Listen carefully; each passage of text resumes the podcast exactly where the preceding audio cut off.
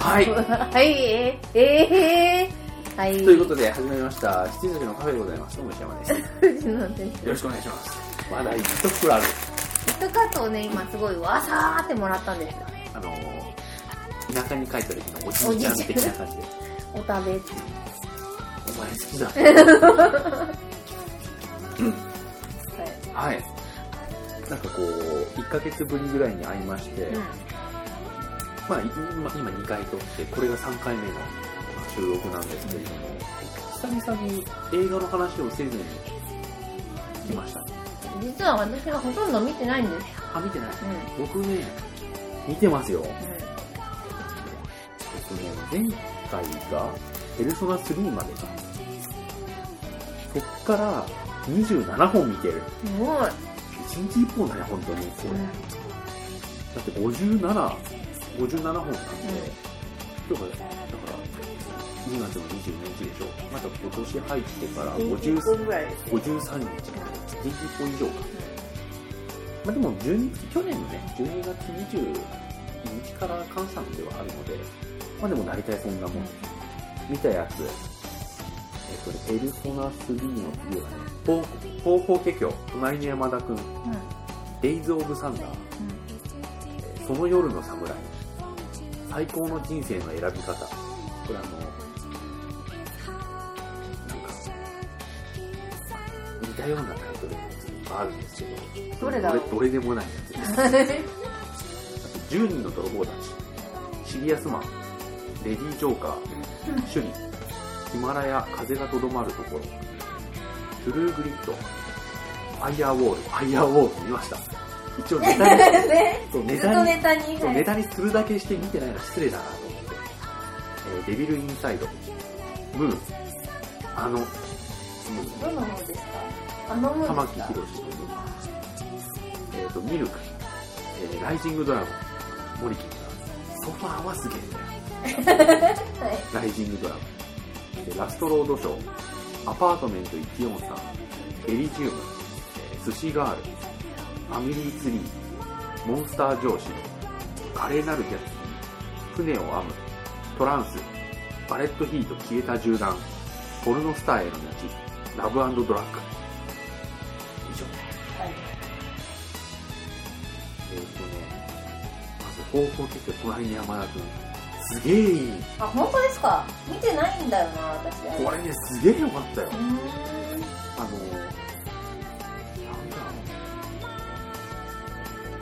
う。もうサザエさんですよ。はいはいはいはい。サザエさんですけど、えよかったっすうーん、まあそういうなら見ようかな。すげえいいですよ。もう最初の、だからもう、まあ4コマのやつをこう、いっぱい繋いでんだろうなとは思うんですけど、ちょっと間になんかお父さんの配布が入ったりして、次でしょ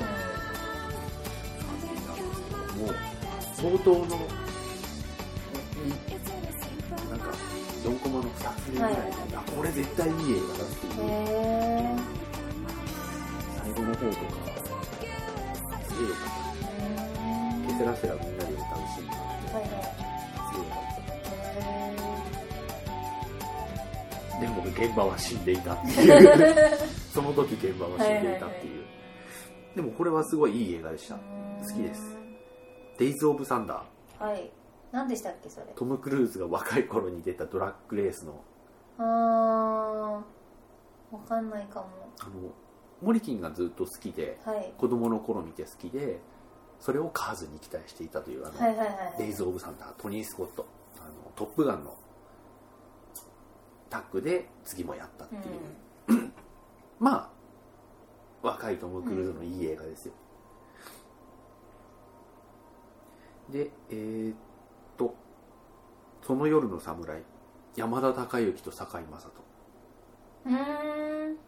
なんだろあのう。ち、あ、東宝でやらなかったやつだやな。らなかったと思う、はい。知念だけでやった単館とかはず。そんなは感じだとい。思見うがたくて見てない。これね、すげえ暗かった。あ今見るー。映画じゃなかった。そうでしょうねあの、堺井雅人の奥さんが堺井真希で、はい。堺井真希を山田孝之がひき逃げしちゃう。はい。で、まあ、刑務所入ってうん出てくるんだけど全然反省してないので堺雅人が殺しに行く映画 はい悪魔を見たいやあのねそんな感じでもなかったんへですよ、えまあそんなに日本ですからね日本なのよ、うんうんそこはもうねいいいいいいいいい質ういいいい質質としてん山田孝之すげえ悪かったまああの人はそういうの上手ですもんね悪かったあと綾野剛がなんか弟分みたいなのについてるんですけど、うん綾野剛だよな綾野剛とあとあのし名前忘れちゃったカタカナのムロツヨシみたいな名前の人なんだっけもうムロツヨシになっちゃったんですけどなんだっけあ眼鏡かけたちょびひげのおじさんムロツヨ新シ地ではないですよねあもう出てこない みたいな人がはこう、弟分みたいのでついてるんですけどうもうなんかね壮絶すぎてちょっとああスカッともしないっていうかスカッとはしないいい質湿度全然スカッとしないへ結局なんかえこ驚う愕みたいなもんかなあどうなんだろう凶悪4月に一応 DVD 出るっていうんで、まああ、全然、はいはいはい絶対見ますけどなんかね、まあ、見ないと思うんで、うん堺雅人がこう何月何日あなたを殺しに行きますって手紙を山田孝之にこう送り続けるんですよ山田孝之がそれなんか破りながらなんかあのこれ脅迫でしょとか言いながらこうなんかこうすごいこうチャラはいはいはいはい僕こう言いに行くんですけどこう堺雅人さんがなんか細縁の眼鏡かけてなんかすごいなんか湿った感じの男なんですよでその結婚当日になって山田孝之がなんかいつ来るんだなみたいな感じでちょっとイライラし始めてで大雨なんですけどこう外に出て でこう公園で「あおい来るなら来いよ」みたいなこと言ってると堺雅人がぬろーって現れてなんかこう包丁をこう出してうんうんできできるなら何気ない話がしたいですとか言ってえわかんないなんて言ったのかわかんなあいし一応聞こえたけど意味がわかんはいなはいはいいと多分日常とその日常を壊す非日常男の対立みたいな感じの構図なんですよう多分ーんえで最後はどうなっちゃったんですか結局そのままなんか揉み合ってそのままなんかこうなんかねなんか体感でいうと12分ぐらい泥の中で揉み合ってた気がするああ長いずーっと長回しでやってはいる、でなんかこう疲れてはあはあってやった後にこうなんかもうお互い別れるみたいな感じあへえへまあ日本映画じゃのっていえうそうですよねそっうんかいやあの気迫はすごかったですけど、うん役者さんの気迫はうね、んいいけどさすがうんという感じはしますけどただ私はちょっとっ ていうその夜の侍、はいし最高の人生の選び方あのどれでもないとどれでもないあのーあの人あのーソーシャルネットワークでショーン・パーカーやってた人ジャスティン・ティンバーレイクだジャスティンあの人だティはいンバーレイクはいはいはいジャスティン・ティンバーレイクと、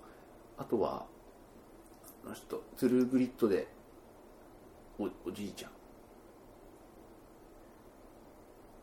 ジェフ・ブリッジスじゃなくてわかります一応あの多分 DVD のパッケージは、あのジャスティンさんが立ってて、うんチャラい感じのパッケージですよねあどうおパッケー違ジうわかかんない、なまあ、要はあのお父さんもあのメジャーリーガーの選手でお父さんがそのジェフ・ブリッジス的な人なんですけどジェフ・ブリッジスは死んだしなうーんあの最近のなんですか比較的最近ですうーんでその息子も大リーガーなんですけど今スランプなんですようんうんその2人がお母さんあのお父さんがもうなんかあの、まあ、大リーガーだったんですけど、なんかもう今もう家庭制でどっか行っちゃってるんですよでサイン会とかはまあしてるんですけどもう距離を取ってでもお母さんがなんか病気だって言うからお父さんを呼びに行くロードムービうんうーまあほんわかしたいい映画 でした、ーんははい、で10人の泥棒たちあの韓国版いはいオーシャンズオーシャンまあ、良かったっちゃ良かったですが、俺、オーシャンの方が好きかもう私は絶対オーシャンにはなれなりえないと思ってますから、うん見ないな。ああ見ないです はい、そして、シリアスマン、えーレディー・ジョーカー、レディー・ジョーカーは渡哲也と、あの、大杉蓮と、徳重聡と、あの人、あの人、吉川浩司が、吉川浩司すごかった。へえあの徳重さんが刑事でで大杉さんとか渡さんとかあと吉川浩司とかがえっとそのなんて言うんだろうあの3億円事件あ森永事件みたいな感じうでんこう、あのビール会社の社長を誘拐してそれを追うみたいな社会派ドラマであったんでございますが、キッカー工事すごかったなへえ犯人の中でなんていうんだろうなその犯人犯人集団5人ぐらいいるんですけど5人もなんかこう人生模様があったりして、うん なんか競馬場でただただ出会った5人でそういうことをやろうみたいな話になって、渡さんは渡さんでまあ人情のあるいい人だし木桜っていう大杉さんも障害持った娘さんがいたりとかで吉川さんは吉川さんで警察刑事なんですよ、うん刑事なんだけど参加してうん最後一人でかぶるんですけど、うなんんかすごかったっすねレディー・ジョーカーうん趣里はいはいああなんかあの時代に流行ったんだなこう流行ったな流こう行いりうの物でしたよね感じでした、うんで俺知らなかったんですけど敵のテロリストのリーダーがあのチェ・ミースクへえ気づいてない気づいてなかったんだ、はいあのもうどっから飲んでもチェ・ミーシクなんだけど、うん俺チェ・ミーシク強化月間って今やってたじゃないですか、はい初めてダメ男じゃないチェ・ミーはシいクだはっいた、はいそうですよあの人だってね、うん江口洋介がやるようなうんなんか孤高のテロリストっぽい感じでしたもんね、へえうんあれチェ・ミーシクさん気づいてないあとヒマラヤ風がとどまるところっていうう、んあのなんか工場で働いてるチェ・ミンシクさん がなんかヒマラヤ人のあんま言葉喋れない同僚がいて、その同僚がなんか事故で死んじゃってその死んだことをヒマラヤまで伝えに行くロードムービなーんか学的な はい学じゃねえあの剣だけ的な 大映画和のねはいなんかパッケージが区別つきませんみたいな,、うんなんかすごいこれもなんか撲突とした映画でございましたはい、トゥルーグリッド最近作られる対策西部劇っていうとちょっとあれかもしれないですけどジャンゴもそうだけど面白いねへえですねジャンゴは見たんですあの後あ本当にはいジャンゴすごい良かったでしょ良かったですジャンゴすごい良かったです、ねはいあのクリストフ・バルツのあのいいそうレオナルド・デュカブリオのあのよかったよねあの二人がすごいだよねジあャンゴのは二い人いでやあの二人で3分の1持ってるもんね そうそうそうそう本当にあの二人が良かっただからあれはあのオスカー取って良かったですよ、はいうん、ジャンゴじゃないもんね、うんまあ、いやジェイミー・フォックスもすげえいい人だしいいんだけど頑張ってたけどあの二人の、はい、活躍というかはいやり合いがいいですねあれがあんだけあんだけあんだけ引っ張ってあれで終わるんですよ 我慢できなかったっつ ってわかるってお前のような人は我慢してるそうそうそうそうはいいやいやいやそうあのトゥルーグリッドもすごい良くて、うあのお父さんを殺された少女がガンマン雇ってはいはい殺しに行く話でそのガンマンがマット・デイモンとはいそのジェフ・ブリッジス的な人あれオスカー取ったんでしたっけと取ってないんでしたっいけや何かしら撮ったんじそゃうななんいですよねきっとね確か作品は取ってないのかなじゃあ、うはん、い、作品はアルゴだったの確か、あそっかそっかはいうん、トゥルー・グリッドこれもね痛快なうーん映画でございました、マット・デイモンがね都会かぶれのあのいいチャラさでよかったいですいじゃんさ はいでそのジェフ・ブリッジスが、もう名前本当に出てこないわの人がもうあの地方といううかんその西部で鳴らした昔ながらのガンマンなんですよ、はその2人をこう従えるすげえこう利発な女の子みたいな感じでよかったでございます、そして「ファイヤーウォールはい」まあ普通の90そう分でしょうねえーっと、デビル・インサイド。これも一人称心霊ものか。はいはいはいすげえ見てるね、最近。一人称心霊ものってなんか面白いんだよね。うーんうんあと、ムー。ムーね、ムーも記憶の彼方にう飛んでいってしまっていますん、ムーね、はいなんか覚えてねえんだよな、俺も。そうなんですよ最後どうなったか玉木とどんなと玉木があ、なんか、玉木浩二が、違う、 玉木宏が、あの、ヘリで脱出して、脱出するんだけど、はいロケットランチャーで撃ち落とされて終わるんだけど、はい生きてるっぽいんで終わるんですよね石橋亮のところに電話かかってきて玉木宏から電話かかってきて はっって振り返ると遠くの方にサングラスかけた玉木宏がいて終わりっていうは感いはじいです、玉置浩二 が玉木浩二ってすげえいいやつなんですよそうですようんね玉木まで行ったら子が出てくる感じですよね、はいうんあとはショーン・ペンの「ミルクうんうん」あの初うんえゲイ政治家えはいの話非常になんかこういうの見やすかったんだ よなぼーっと物議を醸しただってこれと同じ並びで俺ミュンヘンも見てるからああでミもュンヘンは私も見ました 途中で途中で寝ちゃ って、うん入れてないカウントにもう一回ちゃんと見ますそして「ライジングドラゴン」これね悪くないんですよへえ森金のうんまあまあ確かに厳しくなるのはわかるんですけど、悪くないと思うんだけどうんなあでもなまあなんつうんでしょうねこれは本当にあのハリウッドかぶれしちゃったものの意見としては、あハリウッドのバジェットじゃないとこうなっちゃうんだっていうああーはいはいはいのはちょっと思いましうた、ーんなんかねトレジャーハンターなんで、はいはいジャングル行くんですけど、そっからどう見てもセットなんだよね。ジャングルではないんですねあーどっからどう見ても学芸会のセットになっちゃうんですよ。そうなんですねはい。わかりましあと CG も荒いんですよたう。ーんっていうのはあるけど、うんで、俺もね、心配になったのは、そのなんか、トゥームレイダーあのう的んうな、んうんうんナショナルトレジャー的な感じで、前半終わっちゃったんで、はいはい何のアクションもなく、お宝探して感じの。 うんやつで終わっちゃったんでうわーと思ったんですけどあこの後まだ続くんだっていうう、ん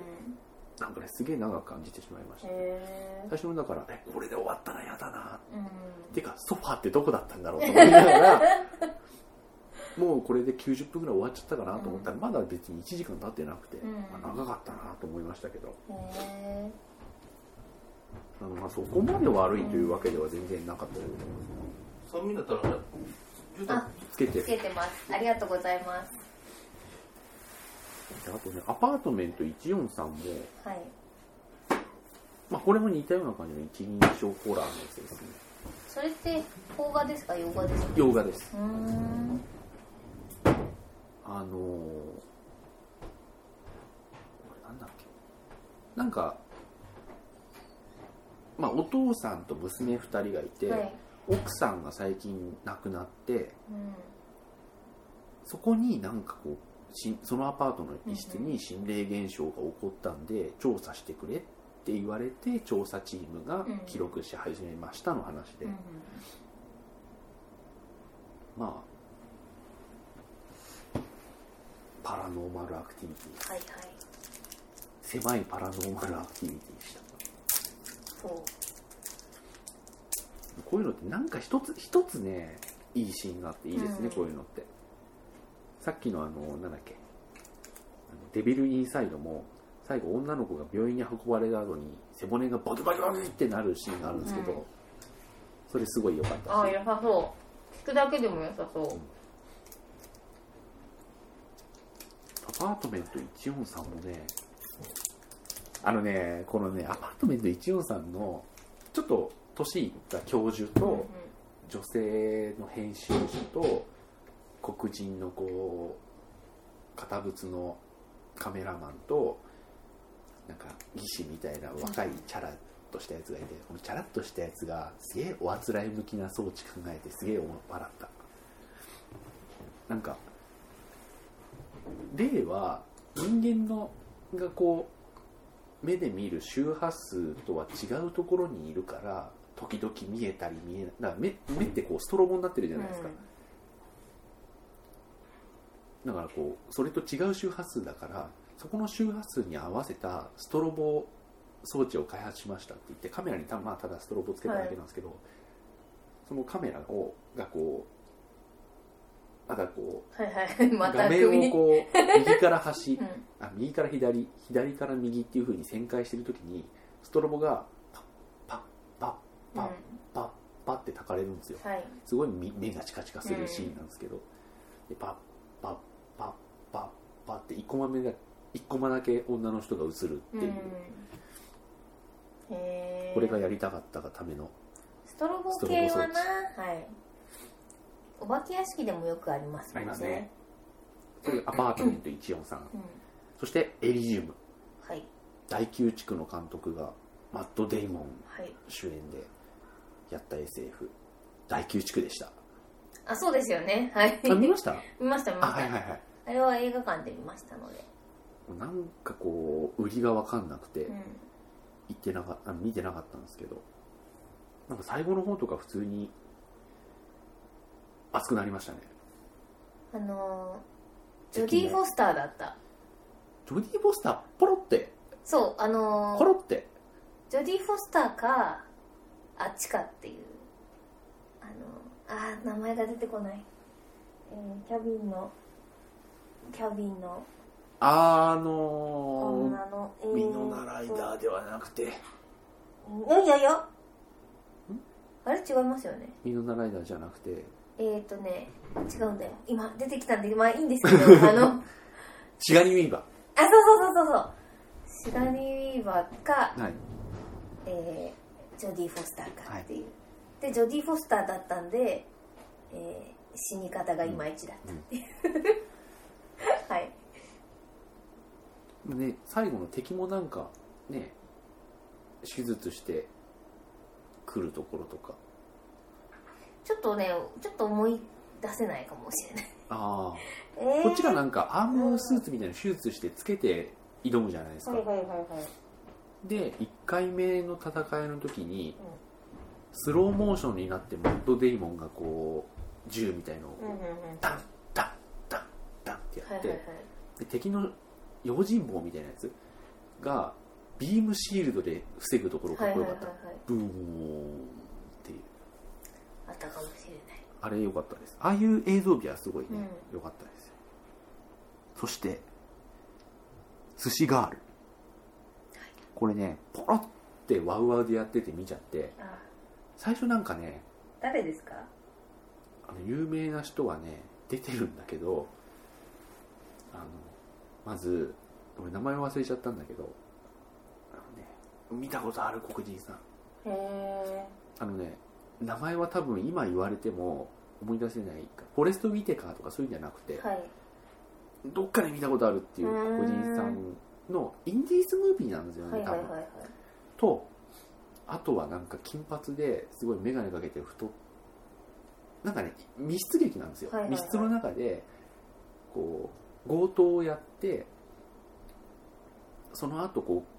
うミスして警官に追われてバラバラになって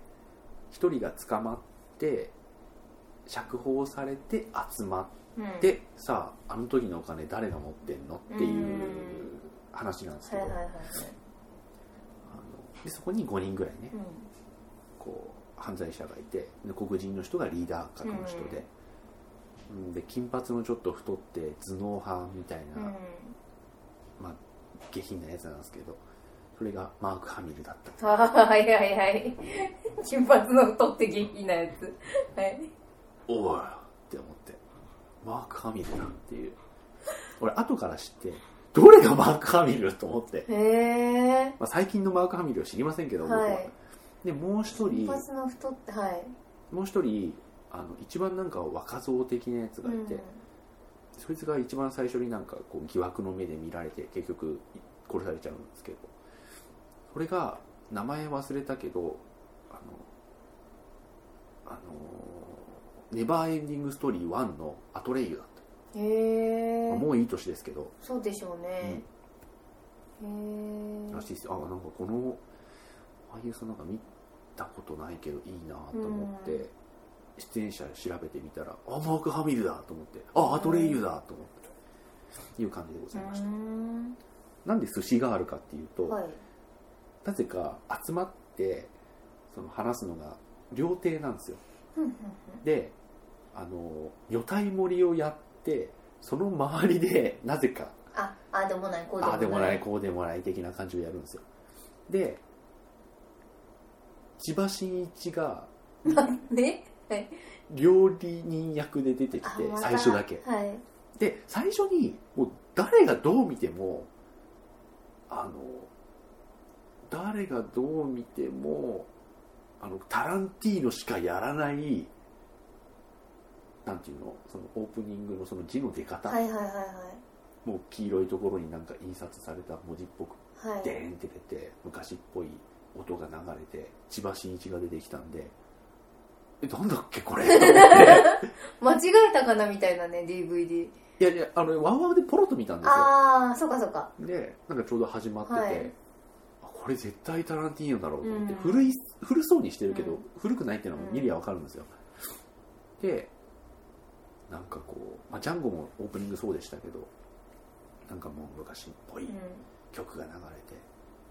ベタで出てくるってれいて、うベタバッバッて出てきてバッっていうで出てきてこう千葉真一がこうなんかフグとかさばいてて絶対タランティーノだろう 多分ねタランティーノ大好きな人なんですね、うん監督がうんのインディースだと思うんですけど、うなんだろうと思ってたらあの女の人がこう脱いでこう持ってって、でこう曲がオープニングが終わって千葉真一が「いいかお前は器だ」って言って その階段が始まるのねなんだろうこれと思ってじゃボーっと見てて寿司があるってすご寿いですね司があるってそういうことでへえであのー見終わった後に俺タイトル知って、なんか大変なタイトルの映画を見てしまったと思ってはいはいはいでもねその女体盛りが最後鍵になるってあそうなんだへーなんでこうなんでこんななの風にしたのと思って、うんでなんかあのエロティックサスペンスとかもあるじゃないですかはいはいはいなんかこうディスクロージャーう的んな、なのかなと思ったら別に淡々と関係なく進んでいくから、はいなぜと思って たら、一応、からくりはあったなん。でも、からくりあるだろ、どう考えてもっていう。うーんはい。寿司ガール、はい奇抜な一品でした。はい。そしてその次、ファミリーツリー。はいこれね、正直今年の最有力候あ本当ですか私寝ちゃったんだよなマジで映画館で補。見てまあ確かに淡々とはしてますけれども。うん、いや相当疲れてる時に見に行っちゃったのはあるんですけどジョージ・クルーニーですよね、うんそうそうそうそジうョージ・クルーニーの奥さんが意識不明になるんだけど、こういろいろこう、調べていくと浮気してたっぽいっていうで娘2人と、今まで仕事人間で家のこと顧みてなかったからやるんですけど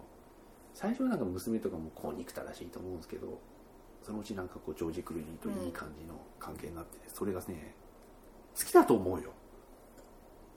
おかしいなはいあのストレートにいい話じゃないっていう意味で、まあ、もしかしたらちょっとダメかもしれないけど、はい、ハワ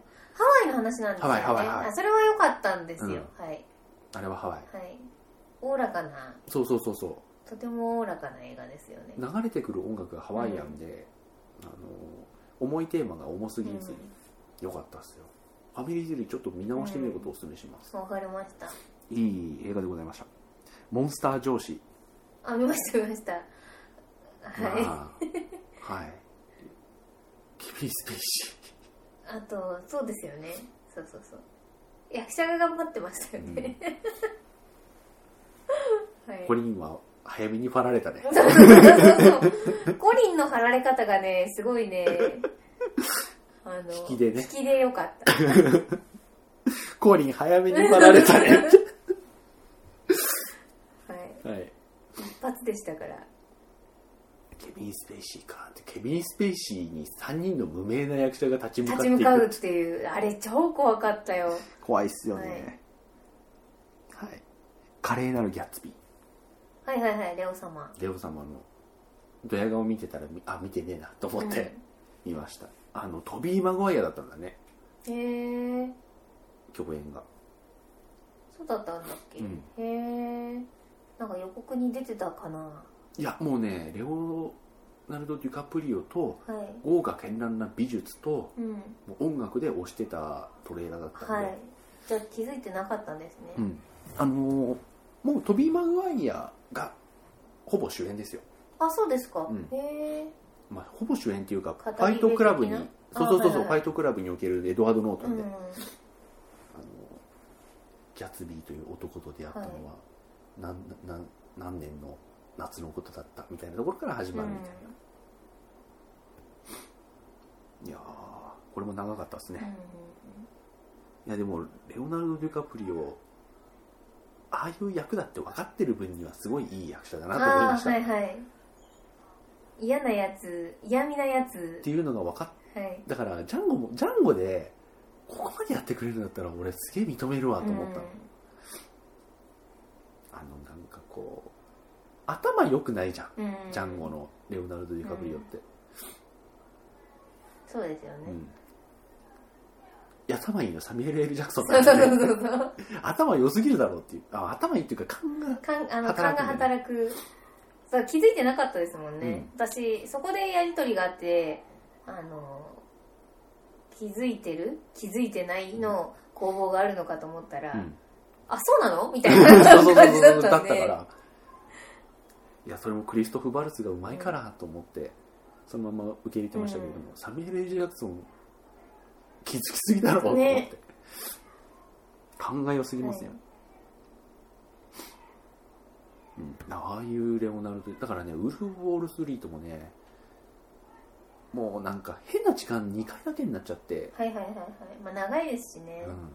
う、ん、なんかやりにねくいんでしょうか13時と9時半で9時半だと0時半になっちゃうんで、はいはいはいすごい見にくい感じになっちゃってるけどまあ見たいそして船を編むうん松田龍平が辞書を作る